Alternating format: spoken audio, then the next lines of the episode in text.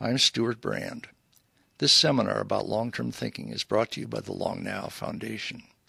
If you would like to see high-quality videos of the talks in the series, including this one, they are available online for Long Now members at long now dot org.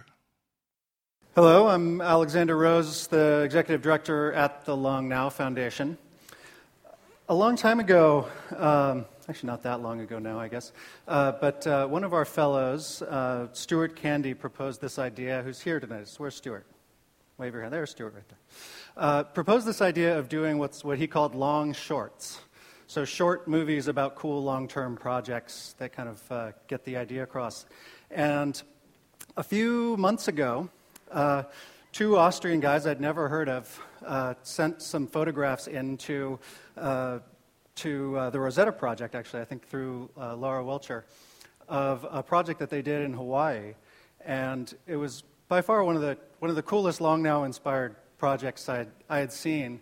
And so I asked them to make a, the first of the long shorts. And so we're going to try and show them before some of these talks. This is a five-minute video.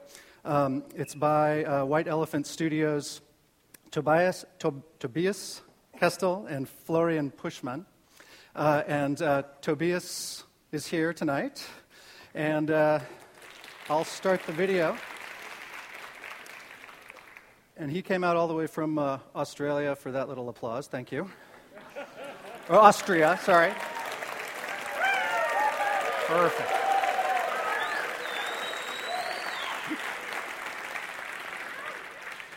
All right. So I'm going to start the video, and then uh, Stuart will introduce Arthur Ganson, and enjoy your evening.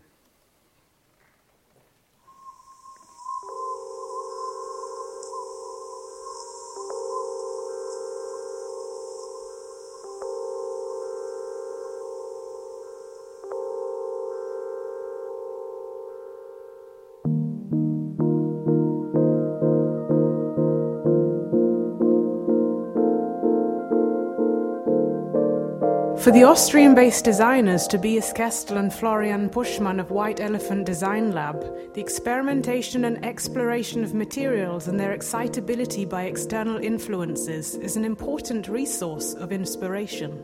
In our work, we often set the preconditions for what will happen, and we just let materials interact. Next to quite traditional tactics in uh, product design, our work also deals with a more holistic approach of form finding. They are fascinated by natural phenomena and the potential of the qualities of material.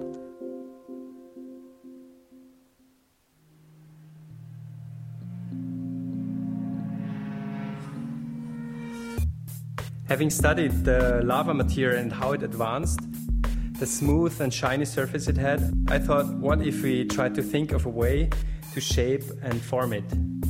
As the two designers did more and more research, it became clear that they had to go to Big Island of Hawaii.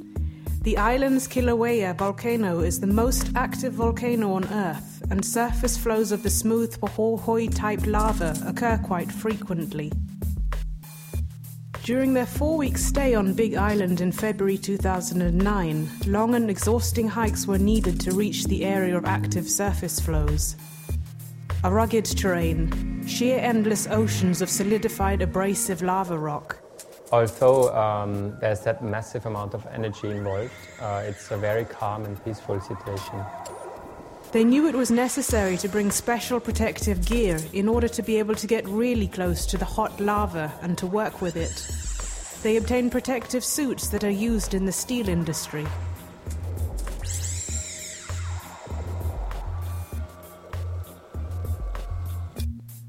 Discovering the reality of the actual setting, their view on the whole project and their approach was changed fundamentally. This new ethical framework we applied changed the way we work completely. We even cut back some of the projects because we felt they were not really appropriate to that specific sacred area we found there.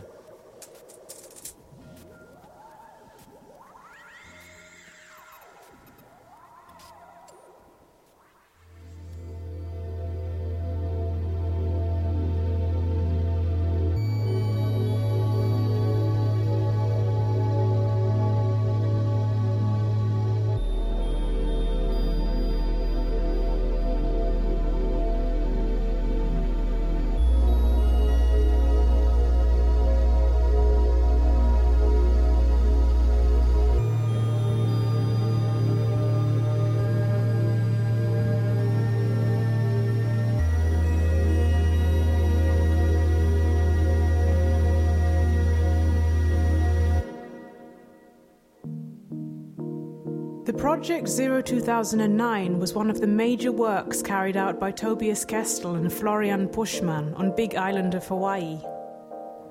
Volcanic activities have been going on uh, since billions of years on this planet. Placing this symbol of long-term thinking in this context seemed to be just the right thing. The O in front of the two thousand nine uh, refers to the Long Now Foundation and indicates in a quite strong, powerful way uh, that there's a lot more time to spend and to plan for than just the next decades.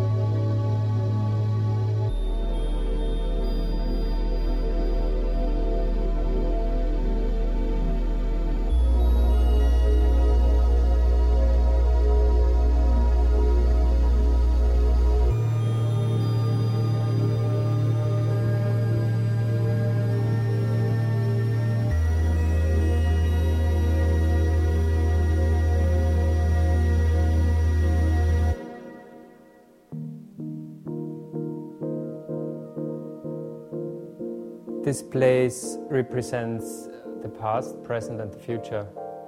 It's about destruction and creation at the same time. Working on liquid rock is maybe the most fundamental thing uh, for a designer. I think you won't get any closer to the matter.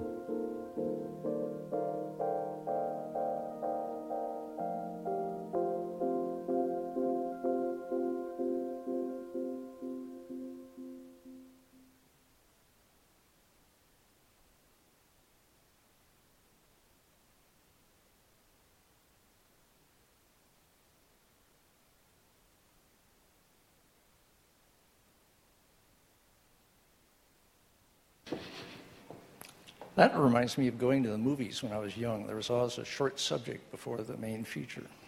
Next, we'll have cartoons and newsreels. Redo the whole thing. Imagine how pleased archaeologists of the future will be when there's date stamps on the very stratigraphic layer.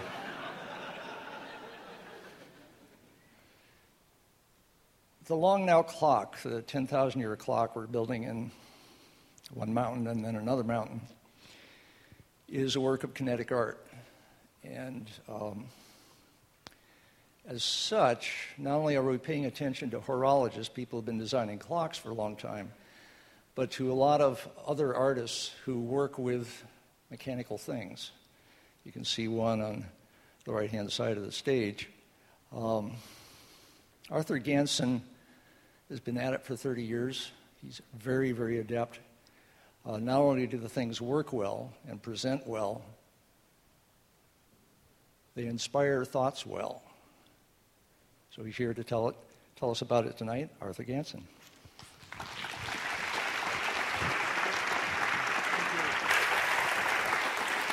Hello? Okay, one moment. I need to switch.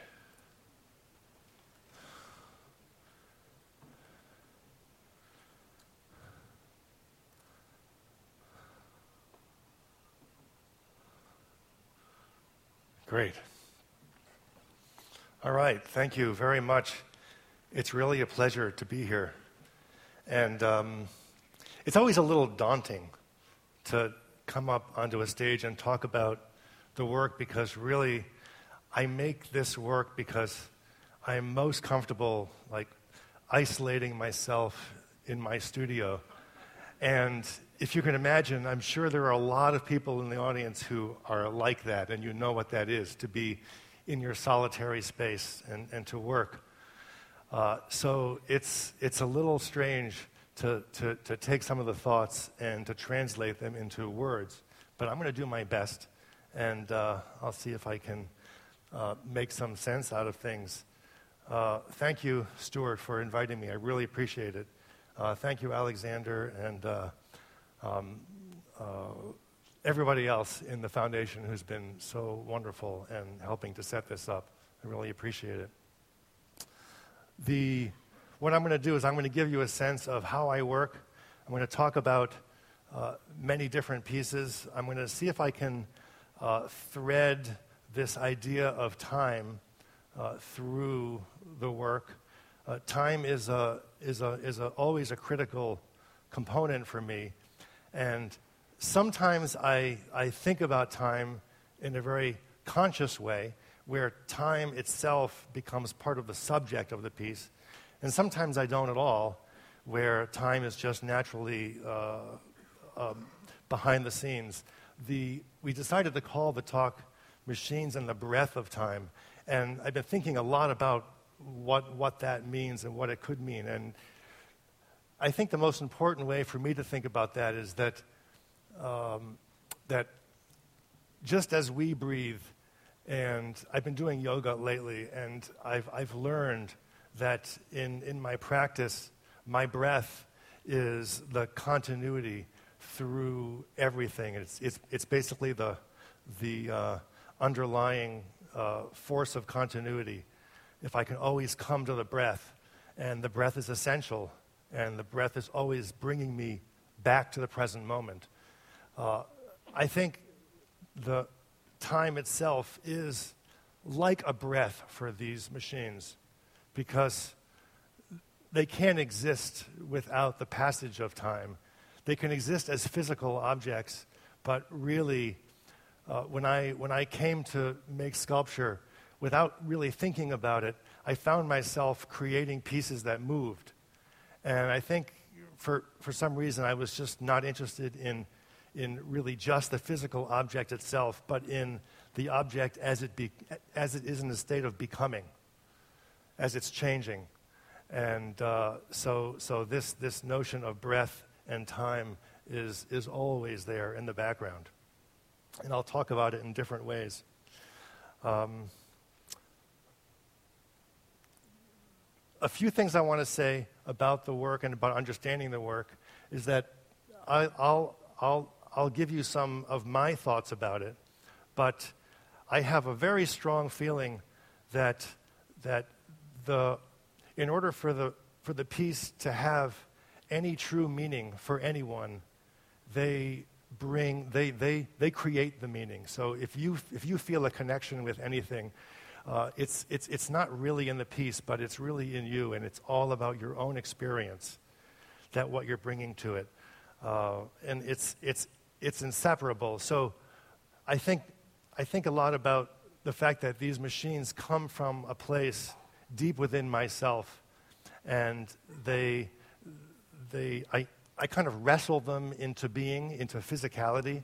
They start in a very non-physical way, and uh, They start as an idea, they start as a feeling, uh, they start as a question, and and there's always a, a, a real like wrestling. I think wrestling is a good word, of like how to how to bring this into some sort of a physical uh, manifestation.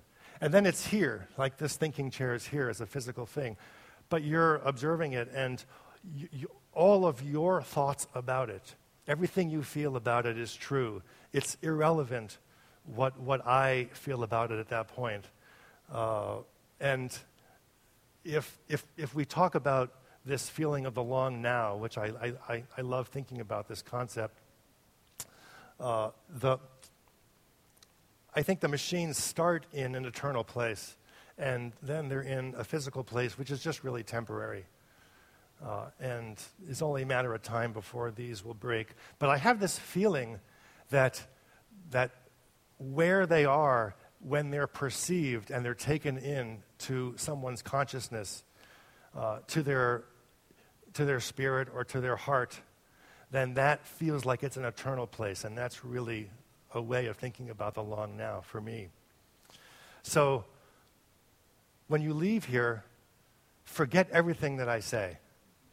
Because, because um, really, any words that I have about them are kind of irrelevant. And the most important thing would be your direct experience of it. So I want to talk a little bit about this thinking chair piece, because uh, I wanted to bring this this this physical object. The um, the thinking chair occurred to me. There's a place uh, near my studio in the woods that I find myself going to and walking. And I've done this for many years, where I'll just go to a particular rock outcropping, and I find myself like walking in circles uh, on this particular rock outcropping. It's a very meditative thing to do, and then I found out that there's actually many traditions that use walking in circles as a form of meditation. But I was doing this naturally, and uh, one one day I found a stone that was sort of on the side of this rock outcropping, and I just had the thought that I wanted to make this self-portrait, this thinking chair. And I think actually the title is not very good. I, I think I'm going to change the title at some point, if you can do that after the fact, because because really it's not so much it's not so much a thinking chair, but it's more a kind of being chair. That's that's what I feel, or a, a feeling chair. So um, the the chair is going to be in on the side, and it's going to be walking in circles, and it will be uh, kind of like a clock. For this talk is kind of like a mantra, a circular mantra for for this experience. Um, the I'm just going through some notes here. So I'm going to take you back to how I started to make these machines, and I'll take you first back way before I made any machines, and I had the impulse to want to to uh, to make moving things. The first thing that I did when I was probably in in like fifth or sixth grade was I made animated movies, and I would draw them on the edge of books. And I have one of them here. Now we just we just discovered that the screen is not showing part of the bottom and part of the right. So I hope that you can actually see the movie. But uh, this is a this is a little animation that I called um, The Great Race. And I remember drawing this. I remember that what was in my mind in that moment was that there were these two cars that were going to run down the road, and there was a boulder in the road. And and all I wanted to do was I wanted to imagine how the cars, once they hit the boulder, would begin to flip over and turn over, and how the how the drivers in the cars would be flown out of the cars. And there's a lot of violence, of course, because when you're a kid, you're totally into violence. So I'm gonna I'm gonna play this. Let's just see how this goes. Oh, I hope you can see it.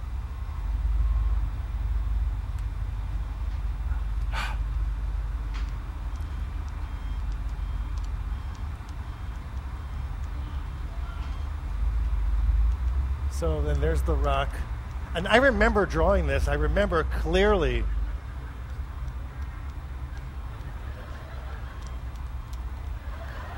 You see, there's a lot of...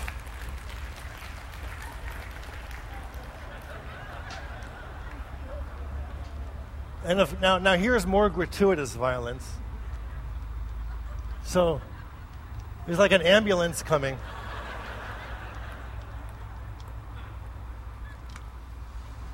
Crazy.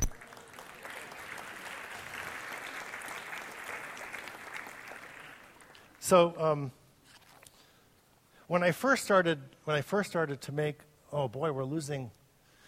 Well, you can imagine Madeline's fragile machine. Okay.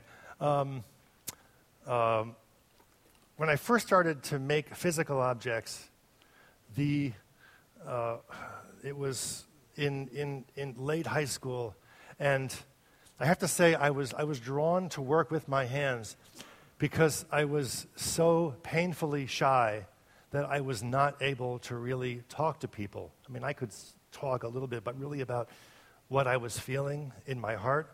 I was terrified of sharing what I was feeling. And I found that a way that I could uh, compensate or get around or to express myself is that I would make things for my friends and for people I cared about. And when I think back on it now, it was it was all I could do to tell people that I love them by making things. So uh, I'm telling you this because it's sort of the umbrella on which, uh, under which all of this work exists, because it was the foundational impulse for me to, to, to start to make anything.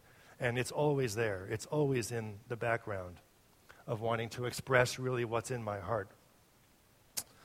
Um, and just uh, very briefly, it's it's kind of odd that I came to make machines, because in in in high school, I I was in love with two subjects: biology, because I had a wonderful biology teacher, uh, Mister Daglio, who changed my life uh, in ways that I'm just now discovering.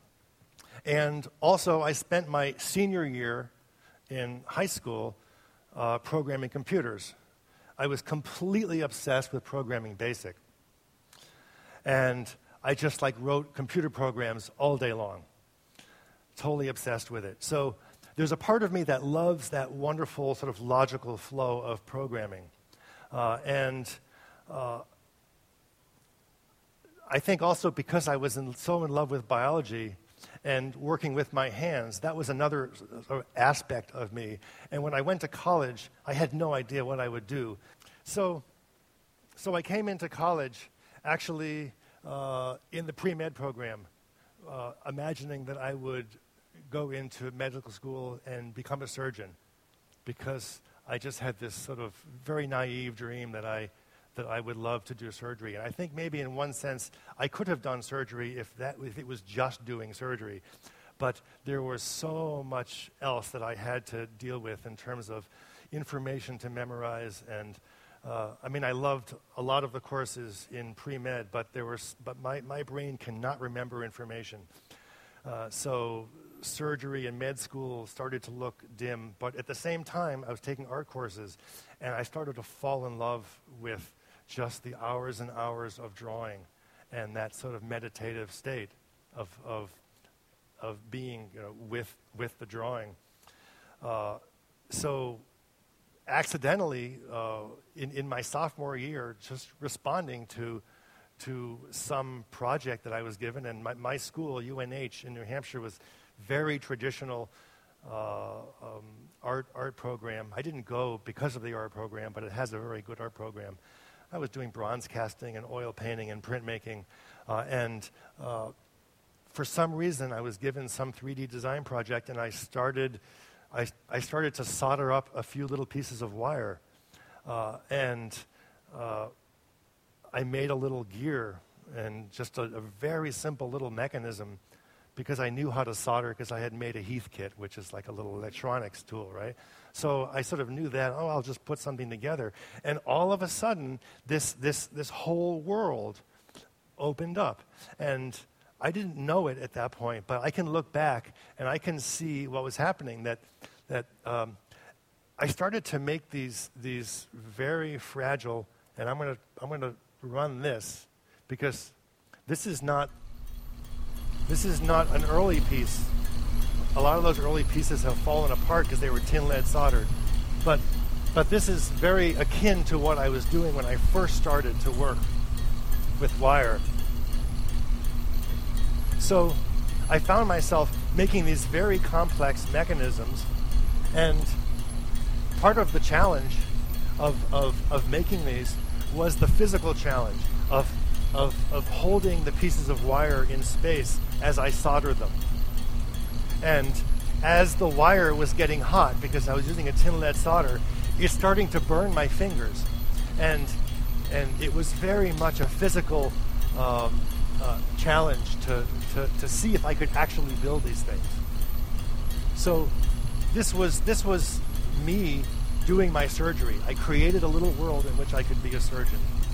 And because I was creating these mechanisms in space, I think that that was the part of me that wanted to be a computer programmer. I could take all of that logical cause and effect that was that, that always felt a little bit dry because it was just in code, and I could do all of that in, in three D space, and it felt it felt visceral. And and then working with wire, it, it became line and space. I'm drawing in space. So I could I could take all of my feelings and put them into these little fragile machines. So that's that's how these started with me, and I've, I've never studied engineering in any formal way. Uh, it's just been thirty years of making a mistake every time, but slowly learning, slowly learning through intuition about how things move and how things feel when they move. But the impulse for me to work has always been to follow uh, the feeling of the piece. I, I've always been uh, driven to want to express, express a feeling.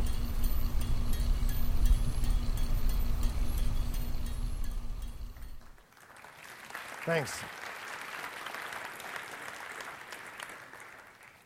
And in many ways, those, those fragile machines, they're, they're like as close to oil painting as I can get, because those, those pieces, like that, that machine evolved. Uh, it just grew, and it's, it's, it's very much about plant growth. Now, this is a fairly early piece. I called it The Busyness Man. It's kind of about this frenzied feeling of time. This, this little man has a long, he's, he, he, he's in his long now of frenziness. Um, so he's a little plastic figure. He's about like three inches tall. And I remember uh, designing this piece. I started with the man. I, I, I created a kind of a general uh, framework. I didn't think about how the mechanism would have to be designed uh, beforehand. And I gave myself the problem, the challenge, of having a hand crank that would only turn in one direction. And I had to solve all of the problems of making him walk back and forth by having a crank in one direction. And those initial conditions led to, to that piece. And there's nothing in these machines that's, that's, that is superfluous. All of the parts are there for a mechanical, uh, functional reason. But of course, I have great latitude with how I use the wire. But everything is there for, for, a, for a true functional.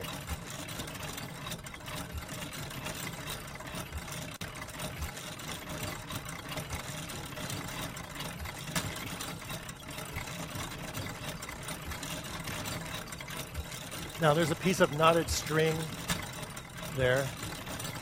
Now this this this machine was done, I don't know, maybe about fifteen years ago, and I I um, graduated from just tin lead soldering.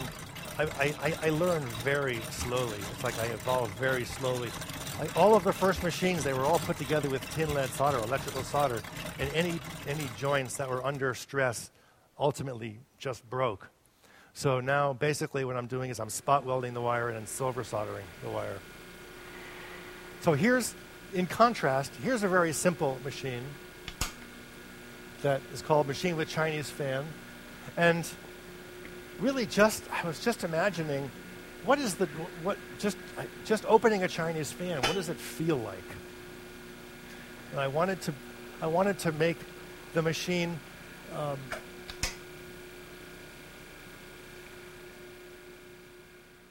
It's, um, I'm going to stop this for one second. There, there, there's, I think a lot about this edge between clarity and ambiguity. And I think that there's a, there's a golden, very important place uh, when, when, when we're working in the arts to, um, that, that if, if, if the object is, is crystal clear and completely ambiguous at the same time, I think that is the condition that allows a viewer to both comprehend it and not understand it, and and then and then naturally, to make sense, you're going to create your own story with it. If it's too clear, then there's not enough to dream with. And I think if it's too ambiguous, then maybe there's not enough to dream with. So there is kind of a fine line that I try to hit. And now this, this piece really started off as, as a very simple toy. I mean, sometimes the pieces, I feel like they give me back more than I put in.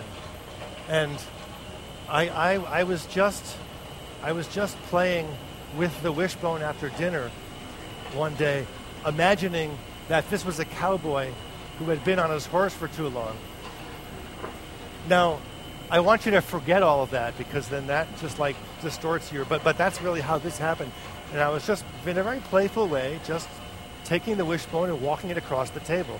And I thought, well, I could just make a little machine that would that would cause the wishbone to, to move in that manner. And then if the machine itself was just on wheels, then the wishbone could drag its machine. So it becomes a kind of a um, confusing um, it's a little bit of a paradox. Now once I once I got the machine done,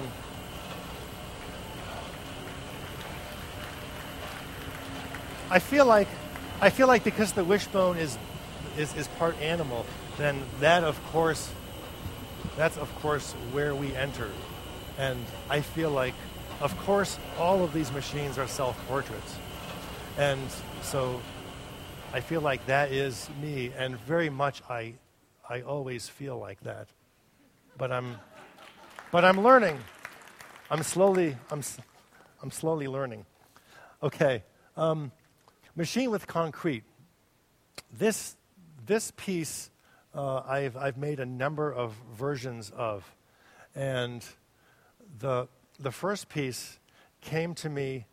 Uh, I remember the moment I was walking by the G S D at Harvard University, and I just had this thought. It was kind of a mathematical, playful thought that I could take a series of reduction gears, and if I made the reduction sufficient enough, then uh, then I could I could create a kind of a strange situation. And I was imagining uh, that that if if I took a series of worm reductions, and uh, if I took a reduction of one fiftieth, and and then started to stack one fiftieth upon one fiftieth, then I could come up with a machine where one end would move so slowly that it might as well be fixed and not moving at all. And I remember the first, the first um, manifestation of the piece I made out of wire, and it didn't express the idea at all. I was just working out. I was I was caught in the I was caught in the math of it, and I wasn't really feeling it. And I made like a little uh, spiral tower with these wire gears that I make. You turn the little bottom crank, and it was the same principle.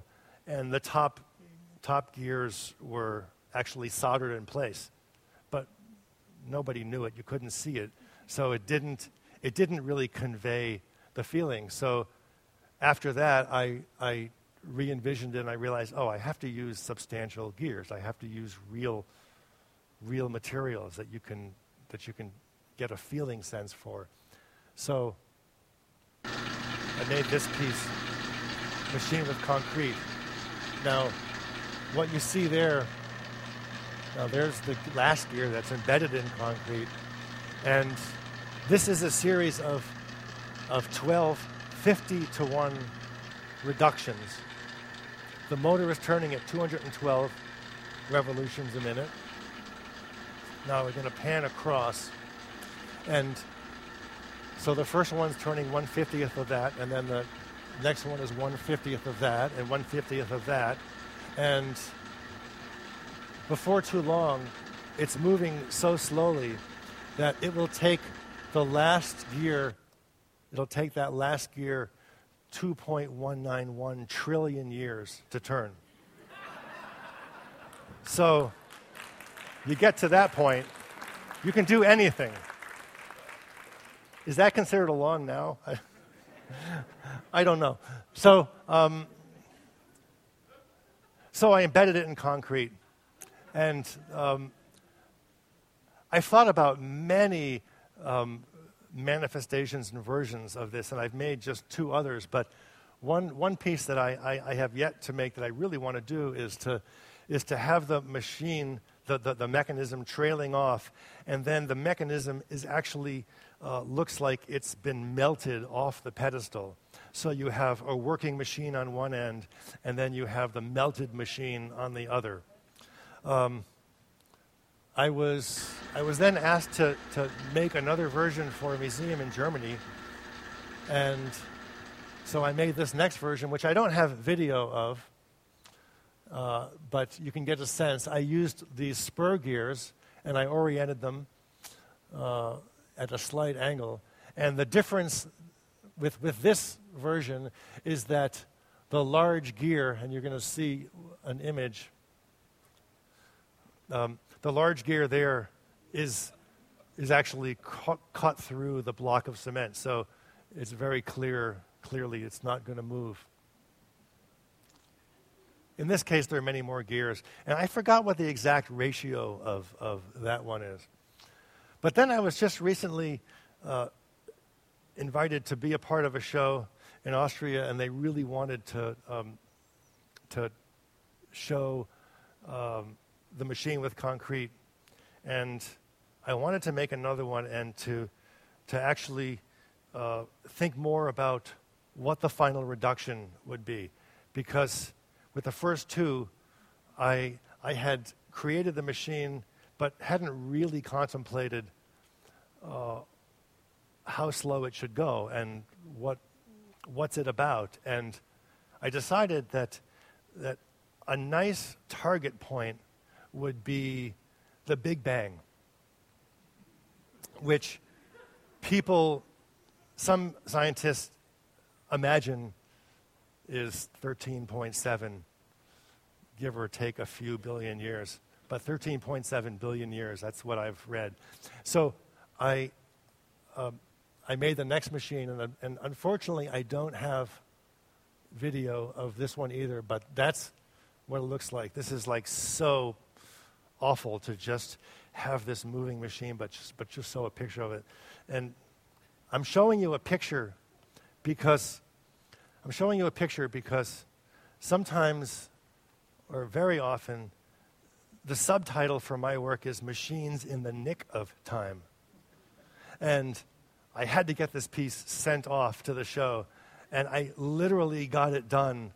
Um, and into the crate the moment that the shipper was arriving, and I was going crazy. It's like, what? I don't even have time to take a picture of it or take any video. And then it went away. And this image was actually shot by the people at the show. Um, but the last gear, which is embedded in that block, uh, is will, will, will turn once every thirteen, very closely once every thirteen point seven billion years. And I decided that th- this one I would title Beholding the Big Bang, because it feels it feels very much uh, like I'm looking back to that point. And as I think about these machines, it's not it's not about the math, and it's not about the ratios. It's uh, For me, it's it's about the feeling of the intense activity that's going on on the left, and the very the very quiet stillness that's happening on the right. Excuse me. And it's very much about this duality that I feel actually in my own being, uh, um, which is which is. beholding my own action, my own activity, my own frenzied activity, my own drive and desire to move. Excuse me. And and the other part of me which feels timeless and very quiet uh, and very still. So I think that that for me, this is this is where I was what I was trying to get at in the making of these pieces, is to somehow make a um, somehow envision this this duality that I sort of feel in my own being. In many ways, it's in a very strange way. It's kind of a deep, a deep self-portrait in that sense. Thank you.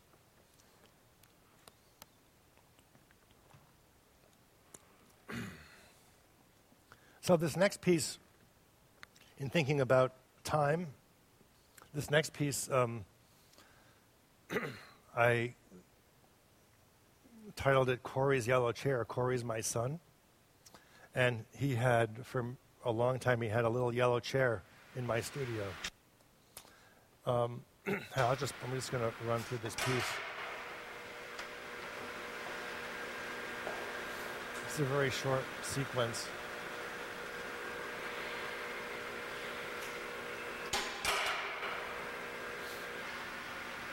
So when I when I first imagined this piece, I looked at Corey's chair,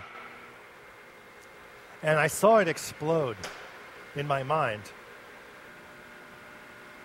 And I saw it exploding up and out. I, I first actually imagined the piece on a pedestal. And I imagined a life-size chair. And I imagined this, this life-size chair exploding up and out into twelve pieces.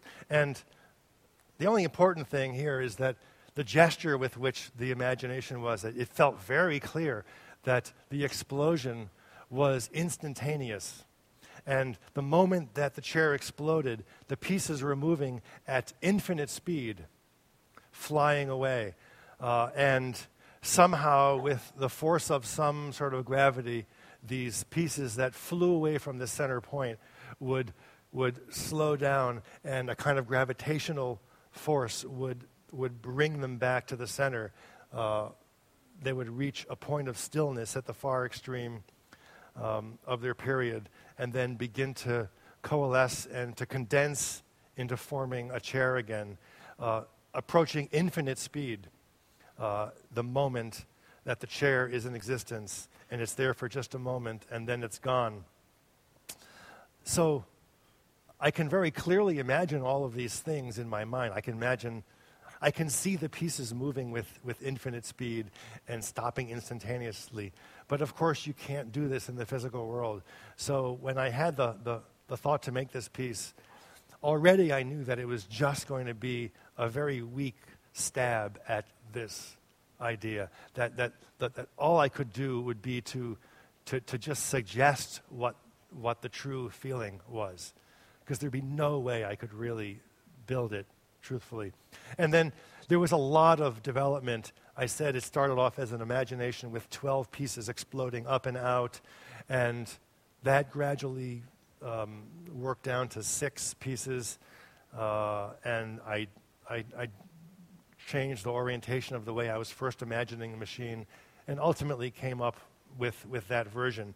Now, um, some of you have seen the actual piece, but that piece that you just saw, the chair, is only this big. It's about four inches tall, and it's exploding to about four feet. And I did make another larger version, uh, which is also uh, in a museum in Germany right now. But um,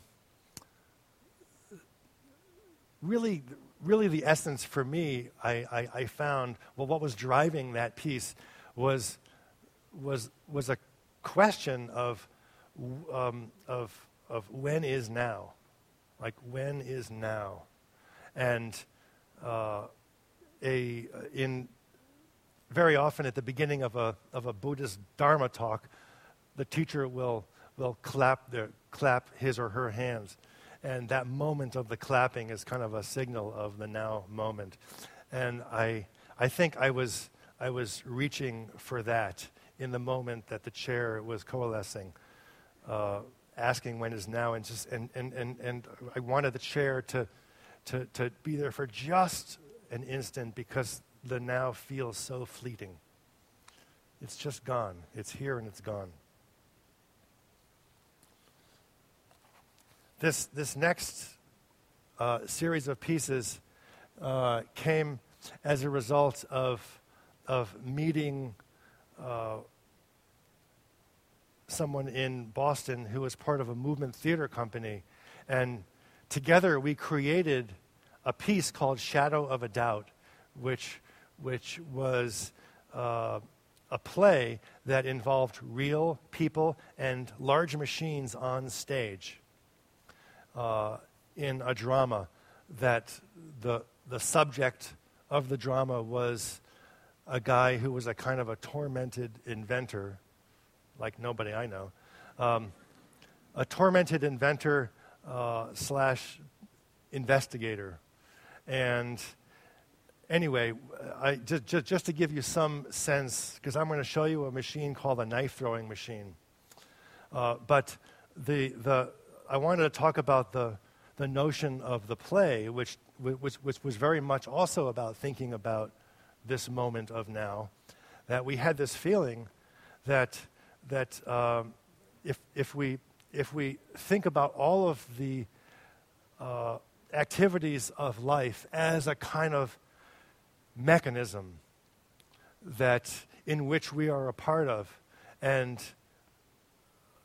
There are there, there were so many chance events, so many moments that have brought everybody in this room together here in this moment. Now we're sharing this moment.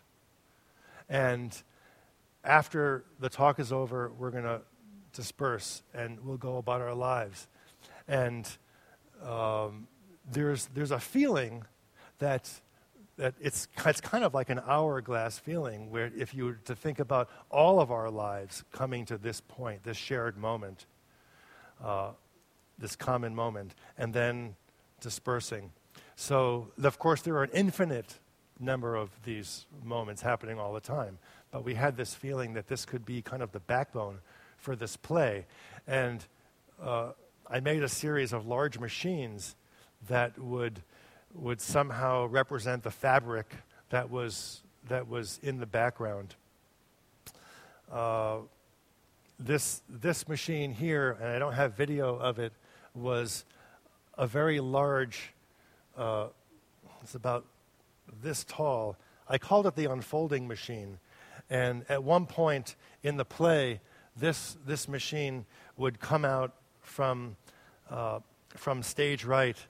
And it would it would move very slowly out, and then uh, the the arm uh, on on top would would very slowly raise up, and there was a series of gears that were rhythmically pulling it up, and the arm would raise up, and then the machine began to fall, and it went through about a three or four minute slow motion fall in space. And I have another image here, which is the machine. In its downward, it's it's almost reached the ground. Now on the way right, you see there's a little extension. There's kind of a head there. And when the machine very gracefully came down to the floor, it released a crystal ball that that rolled into the hands of this tormented inventor who was sort of sitting in front of it. And That was that was one focused moment in the play.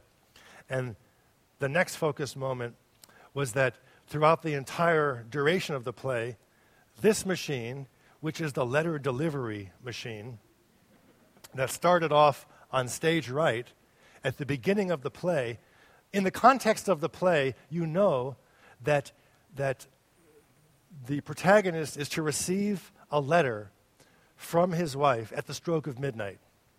And everything is coming down to this moment, the stroke of midnight. So in the audience, you can see the letter on its way because this machine, that that that that wheel that's off to the right, I'm sorry, off to your left, that that, that foot would, would very slowly get pushed out and pulled in and pushed out. And every time it would do that, that machine would inch forward very slowly. So we had to choreograph this play around this machine that was actually moving forward d- during the whole production.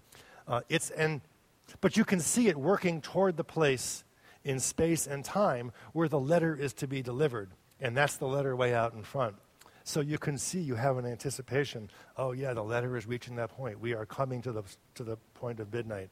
And um, on the other side of the stage, stage left, was the knife-throwing machine that uh, at the beginning of the play, it, it, it cocked itself and it raised the arm, and it's holding a very substantial piece of metal, which is a real throwing knife, and it's pointed right at that point where the letter is to be delivered. So it's all coming down, and there's a very strong feeling that these that these machines are in cahoots, and that they're really after him, or this is fate somehow. And basically what happened was uh, there was an intense flurry of activity at the stroke of midnight. And uh, right at the moment of midnight, suddenly there was silence. And he's there, and he reaches for the letter. He's in the middle of the stage, and he reaches for the letter. And the knife is trained right at him. Just before he grabs the letter, it falls out of the head of the letter delivery machine to the floor. So he has to reach down to pick it off the floor. And at that point, the knife machine, it throws the knife over his head into the wall right behind him. We were very careful. We were very careful, because it really did throw this this this knife. Now, making this making the knife throwing machine was totally crazy, because because I had never made a knife throwing machine before, and it's like I just got so like caught in the idea, oh my God, this is going to be really cool. I got to do this, but I'm telling you, it's like. I just, I imagined what I would have to do to throw the knife, and I made the parts, and I'm working down my in my basement at this time, and the ceiling is this high, right? And I let it go, and the knife hits the ceiling and, like, flies over the floor. It's like, oh, my God, this is this is terrible. And, of course, the production in which this is going to be in is, like, set, and, you know, because we, because we've committed to doing the play at a festival in Boston. So it's a little bit of anxiety there. Um, but it was it was a wonderful learning journey to to to um, to go to to, to figure out to, to solve the problem, like how am I going to get this machine to throw this knife? And I did get it to throw it pretty accurately. Uh, I mean, it, it it would throw that knife um, twenty-five feet across the stage and into the wall, and it was usually it would hit the same exact um, spot. Uh, so. Okay. What was that? Usually. Let me see. It's it's eight twenty. Okay. Okay. I just want to. Um, I'm going to just.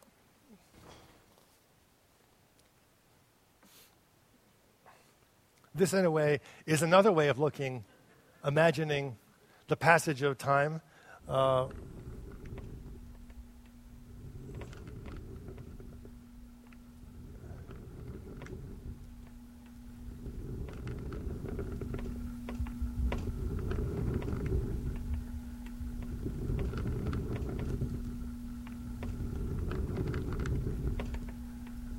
so this, this piece... Uh, came as I was uh, playing with a computer program that was simulating objects in space, and uh, I was I, I, I put together a very simple virtual system and gave it the gravity of the moon, and I had this piston moving up and down, and and having this object, uh, this irregularly shaped object moving, and I was just fascinated with watching this object move. And I was so inspired that I wanted to make a physical piece uh, that would express this feeling. And the first the first manifestation I was imagining was I would take information off the computer.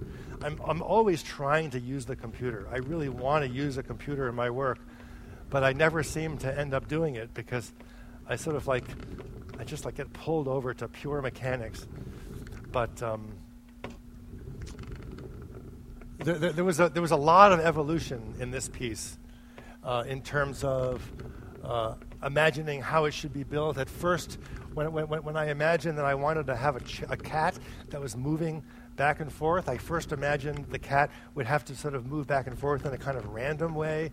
Uh, and I spent, I spent a few weeks building a very complex mechanism that would make this cat go back and forth. And then after it was all done, I, I just thought, oh, this is like way too visually noisy. It's just awful. And and that was that was what told me I had to actually have a very constant cat back and forth that would then help to um, express the irregularity, the, the the the beautiful irregularity of the chair of the chair. And that disc in the back is counterbalancing that chair.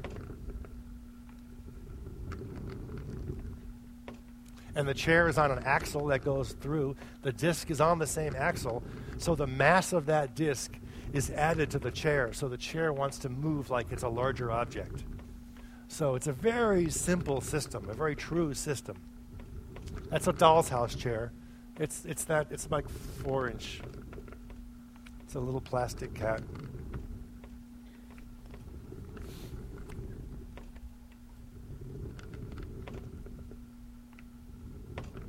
This is one of the pieces that I just love to sit and watch because I'm always like waiting for, I sometimes, sometimes the conditions are right that it just makes the most beautiful like triple flip one direction, and then the leg catches just right and it makes another beautiful flip the other direction. But it's totally unpredictable.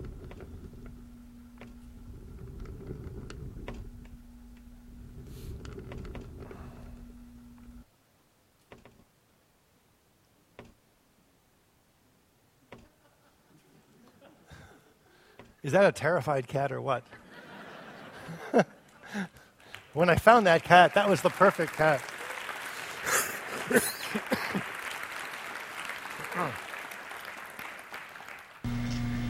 So I have a few pieces here that, that are about sort of another way of thinking about the machine that is um, imagining, imagining uh, the sensuality of the human being and expressing this with a machine.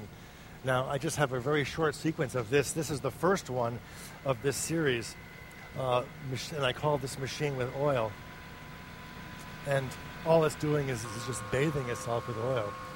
Now, this this is the, the second machine. Um, I was asked by a friend uh, at one point if I had a machine. She was she wanted to have an exhibition of erotic art, and I didn't have any pieces, but this piece popped into my mind. This one I called Machine with Grease.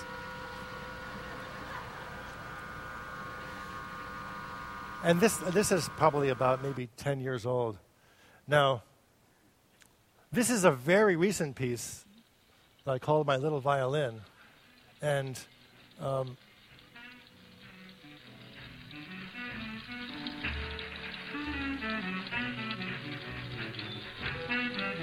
just imagining a, a simple relationship.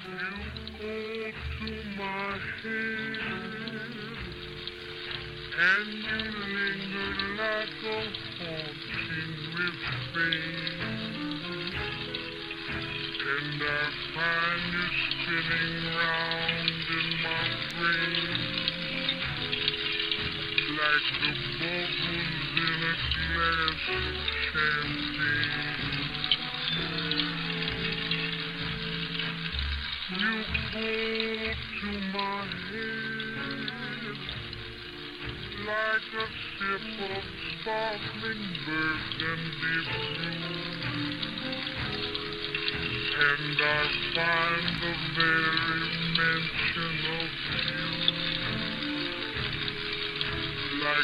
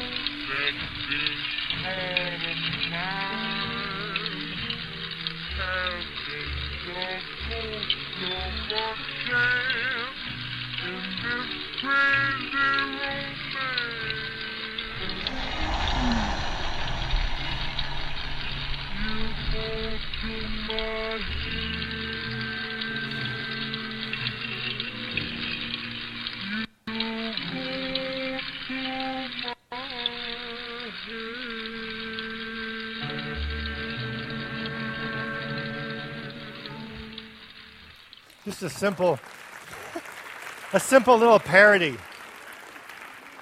It's, I like, I like the piece because it's good, clean fun, and you can show it anywhere.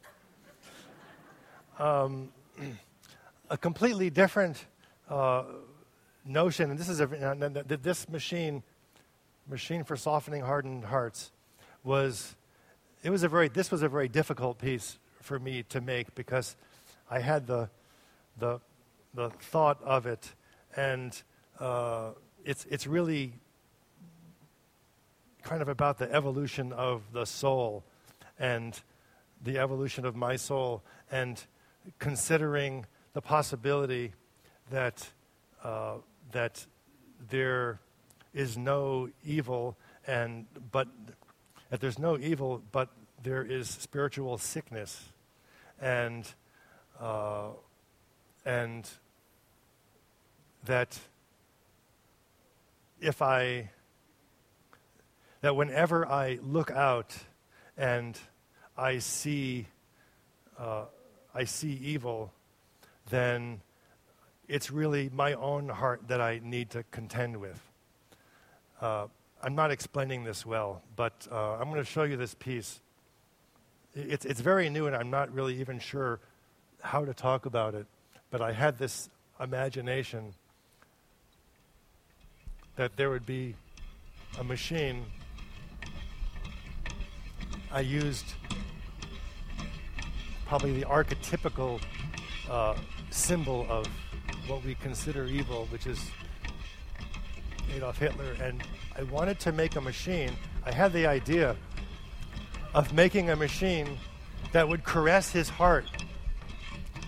And I call the machine uh, machine for softening hardened hearts, with this notion that it would um, it would be softening Hitler's heart, but the action of using the machine is um, is an action to uh, step forward and perhaps soften my own heart in the process of operating the machine. When I had the idea to make the machine, I was repulsed by it, and I and I, I wanted to do it, but it was really hard to actually build it. And I remember I went to the bookstore looking for images of Hitler, and I was imagining putting it together. And at one point, it was just, I just thought, no, I just don't want to do this. But then I kind of moved ahead and, and built it. So I don't, pardon? No, no, but it's it's a it's Not many people have actually seen that piece yet. And um, it's a very new piece. And I'm not even, I'm not even, I mean, clearly, I'm not comfortable talking about it because I'm not really sure how to talk about it yet. But that it, it, it, it came from, it came from a, an, an impulse and a need inside to want to, to uh, um, create this experience that how could I, how could I caress his heart? How could I possibly do that? Uh, but um, I find that that operating the machine ends up being very much an opening experience from my own heart, which is really about forgiveness and about changing how we how we look, as I said, changing how we look about at, at, at what what is evil and what is sickness. So, thanks. Thank you. Um, okay, I have one more video to show you, and then we can go to some questions. And I like to show this piece last because in many ways it, it feels like the most complete piece for me. Uh, it, it's, it's, it's complete now in its video form. The, um, it, it, it was imagined uh, while I was doing the play Shadow of a Doubt with those large machines, and I wanted to have a whole machine theater evening where there were no people on stage and there were no play, but there were these little vignette moments with machines on stage. So I imagined this very simple gestural dance with the machine in a chair, and uh, I imagined it first to Spanish guitar music, uh, where the machine would come out from behind the curtain, um, and there'd be a lone a lone chair sitting in the center of the stage, and the machine would, excuse me,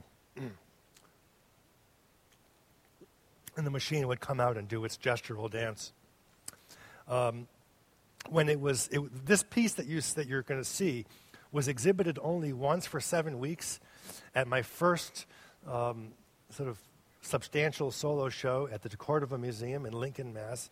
After that seven weeks, it was like, it was a real struggle to keep it working, so I ended up taking it all apart, but I did do a video document of it. Uh, there was no music when the piece was shown because it would have driven people crazy just in that space. But with videotape, I was able to add the music, and it actually feels much more complete now in this form. And the music is is a piece that I wrote. When I was when also, when I was very young, I was playing guitar. I spent a lot of time by myself playing classical guitar. So that was always a part of my life. And uh, when I when I put the video together, I I took uh, a short piece that I had written for puppets and adapted it to be the uh, soundtrack for the dance. So in that way, it feels like a very complete piece because it's taking, drawing from all parts of me. So I'm just going to let this run. It starts off Um, with a time lapse of the installation of this piece in the, the uh, DeCordova Museum, made by uh, a guy named Mark Weisberg, who was living in Boston at the time, and he made this time lapse little movie of the installation. So you'll get a sense of the scale of the parts. That was a real bentwood chair that you see. I could go on for days about the mechanical problems of this piece, but I'll spare you.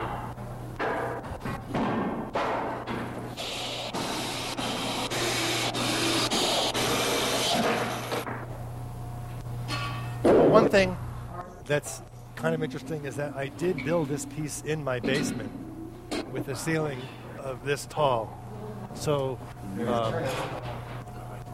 it was a, a whole series of building parts, bringing it outside, seeing how it didn't work, bringing it back down, rebuilding it. But after many, many, many weeks, I, I got it to work.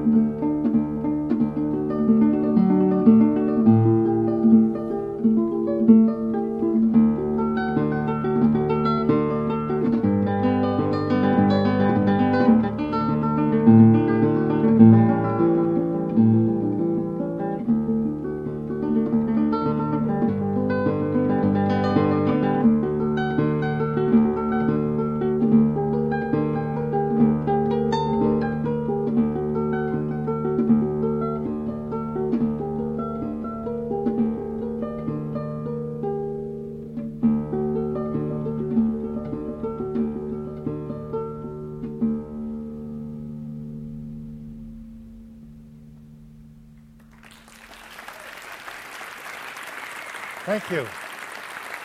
Thank you.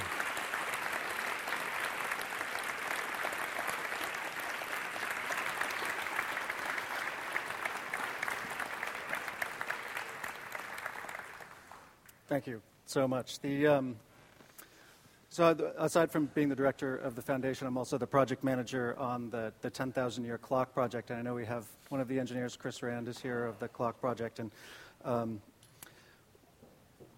One of the things that we struggle with as makers of things, and actually I'd like a show of hands, how many how many makers of things are here in the room tonight?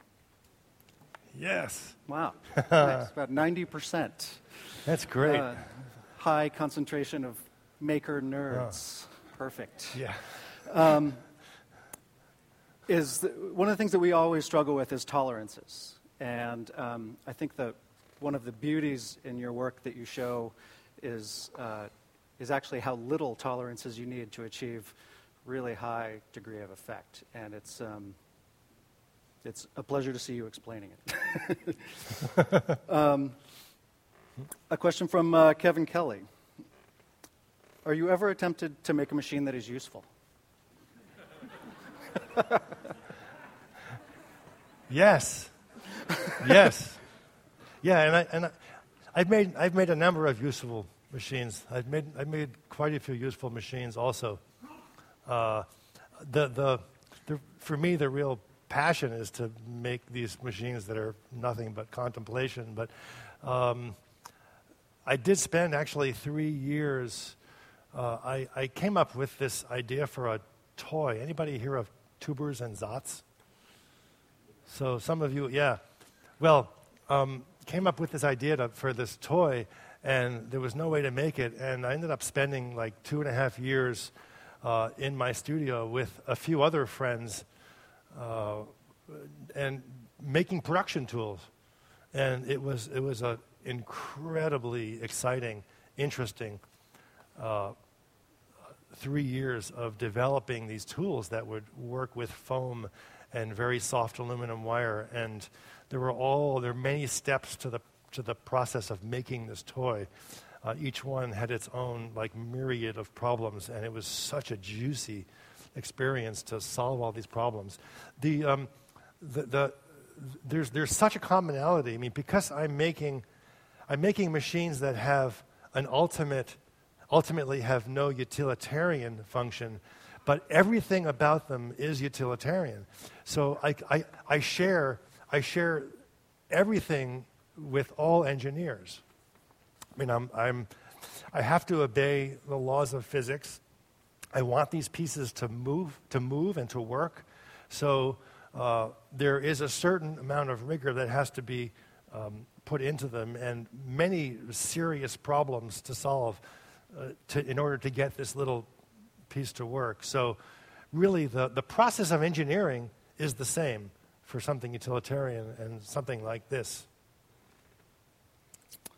Um, Max, just Max, apparently. Um, your machines display a sort of education of the hands, which is now increasingly endangered, um, this room notwithstanding, clearly. Um, how do you think the uh, solid-state c- circuitry and miniaturization affect our relationship with everyday machines as a whole, and losing shop classes and mm. schools and things like that? Did you have a shop class? Yes, I yeah. did. Yeah, well, I, in, in, in high school, I had a shop class, and I was, we were working with wood. I didn't do any metal working. I remember working a lot on the lathe. That's um, so, but I don't know. I was always making stuff with my hands as a little kid. It was just, as I said, it came for me. It came as as a form of personal expression. Uh, I actually didn't spend much time taking apart things. I was building things, but I was never really, like I didn't take apart clocks or, I I, I didn't approach it. It, did, it. it didn't come to me in that way. But I can see how how the the explosion of um, all things digital uh, is is a real inhibition, because you can do so many things with processing that used to be done uh, by needing to understand uh, systems in the physical world. Um, I th- I think that um, maybe maybe because there are less farmers. I mean, maybe we need more farmers, right? Because when you're working on the land and you, you have, right, it, wasn't that the backbone of, of, of our capacity to build and invent? Didn't it come from the fact that we were actually, like, we had stuff and we had to tend the land and we had... Build we the had cotton to, gin? Yeah. yeah. Well, it's, I mean, it's the same reason we arrived on mechanics for the clock, right? Because yeah. you, you, yeah. if you arrive and the electronic thing isn't working... There's no reverse engineering it, right? Uh, and right. they revert, and the mechanics are magical always, which you prove so well. Yeah. Um, mm. Do you usually envision? Uh, this is from Stephanie Gerson. Um, do you usually envision many, or possibly infinite, solutions to the same problem and choose among them, or uh, does does one thing come to you from the beginning and you build it? Uh, that's that's a that's a really good question. Uh, the Uh, very often, the, the the piece will will start as a as a feeling, and I have no idea really how to build it at first, and it'll just need to um, it'll need to percolate, and I'll contemplate it for quite a while before I have a sense really of how to approach the physicality of it. Uh, that that's that's generally the case. Sometimes. Sometimes a piece will be inspired by finding an object, and that will trigger a thought, and then maybe it's a clearer pathway. And uh, in that case, there's also a kind of a connection with the world of puppetry, because the object is kind of like a puppet, and I'm a puppeteer, and the first step is to play with the object, and then to imagine the machine as the ultimate puppeteer. But... Uh, Very often they actually have to sit with me for a while before I have a sense, because there are there are so many possibilities. And also the building process is always like it's always it's always teaching me, because I think with every piece I don't seem to get any better at it, where like I, I think, okay, well, this is how I'm going to do it, and I start building it, and Uh, and then it's clear, oh, no, that's not going to work, or that's, that's not doing what I imagined it would do. Uh, maybe the thing that I'm getting better at with experience is, is, is knowing how to approach the building process so I can solve the more global problems initially. Because I think, I think when I, when I first started to make the machines, I would get all wrapped up in one little detail, spend a lot of time building it, and then realize way down the road that actually that's like completely useless. That's that's that's not. I I, I can't I can't use that. Uh, so if if I'm if I'm getting better at anything, which it, it, it's it's having like being able to step back and to look at the the the, the overall and to ask, what are the general questions, and what are the sort of general tests and um, and and and maquettes and uh, models to make, or the first steps. And sometimes the machine uh, can very naturally evolve from from that point. So, because I think the best the best machines evolve in a way where somehow I'm not really, even though I'm making the decisions, I'm not really making the decisions that it, it, it it's like w- once they get started, they they can uh, they can grow and develop in a in a very natural way. Um. We have uh, we have two questions from someone named Chris, but they appear to be two different Chris's, uh, no last names, um, but they are related and they're related to the last question. The one is, how long do you spend on these? Is it weeks, months, years? And um, are there other artists like you? Are there colleagues that you talk with regularly? Is there a is there a guild meeting that everyone can go to? I think is what that's. um, I f- for me the the pieces they're either either take they either take uh, a week, maybe generally a week is like the shortest time to really get involved in something. Uh, a few weeks, a few months. Maybe the longest piece has been like a year and a half or so. Um, when I when I made the large version of the exploding chair for Fano, that was probably about a year and a half. But that was only because I spent a half a year uh, trying to do it with servo motors and decided, no, I have to do it mechanically. Uh, um, So the, the, the range the range of time is is completely completely variable. Sometimes I I like them to take a lot of time though, and this is something I wanted to mention earlier in terms of the, the, the time spent. That like with with with the wire machines, it's um, I love sitting there and building them. I mean it's it's it's it's such a process of, of of submitting to the fabrication and to and to just enjoying that process. It's like it's like knitting sometimes, or just this working with the hand, just just spending the time with my hands and with these parts. And uh, so I think I think there's a real satisfaction, there's a real joy in just in just being being with the with that. Sometimes The, the, the, the there's if, if the piece is due somewhere, that becomes a kind of imposition, and I have to, I have to stop it short, because maybe with most of these pieces I would never stop building them. I, I, I'm sure a lot of you understand this, where you can, can you can always get it better, you can always sort of refine it and keep developing it. For for me, sometimes the, the pieces they'll they'll never they'll never stop. Uh, and in terms of In terms of other artists, I mean, there are, there are so many around. I wouldn't say that I there, there's a particular group that like like a small group that I hang ar- around with, but but um, I feel like there's there's a a fairly large network um, of people. I mean, there, there, there's certainly a number of people in Boston who are working. Um, uh, Uh, lately, I've been somewhat secluded, though, so I'm not I'm not regularly getting together with with similar makers, and I think that's actually that's actually a problem. because I find that I that I can I can be very isolated in in my working process. And every time I get together with other people who are building, I'm always so inspired by by how they're solving problems and what questions they're asking.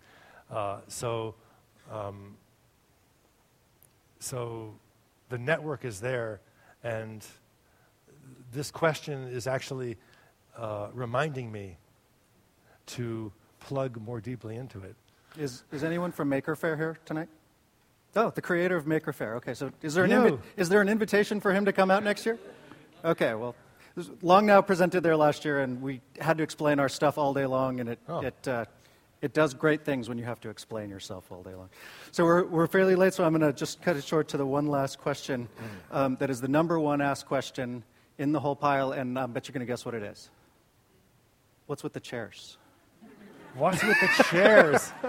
What's with the chairs?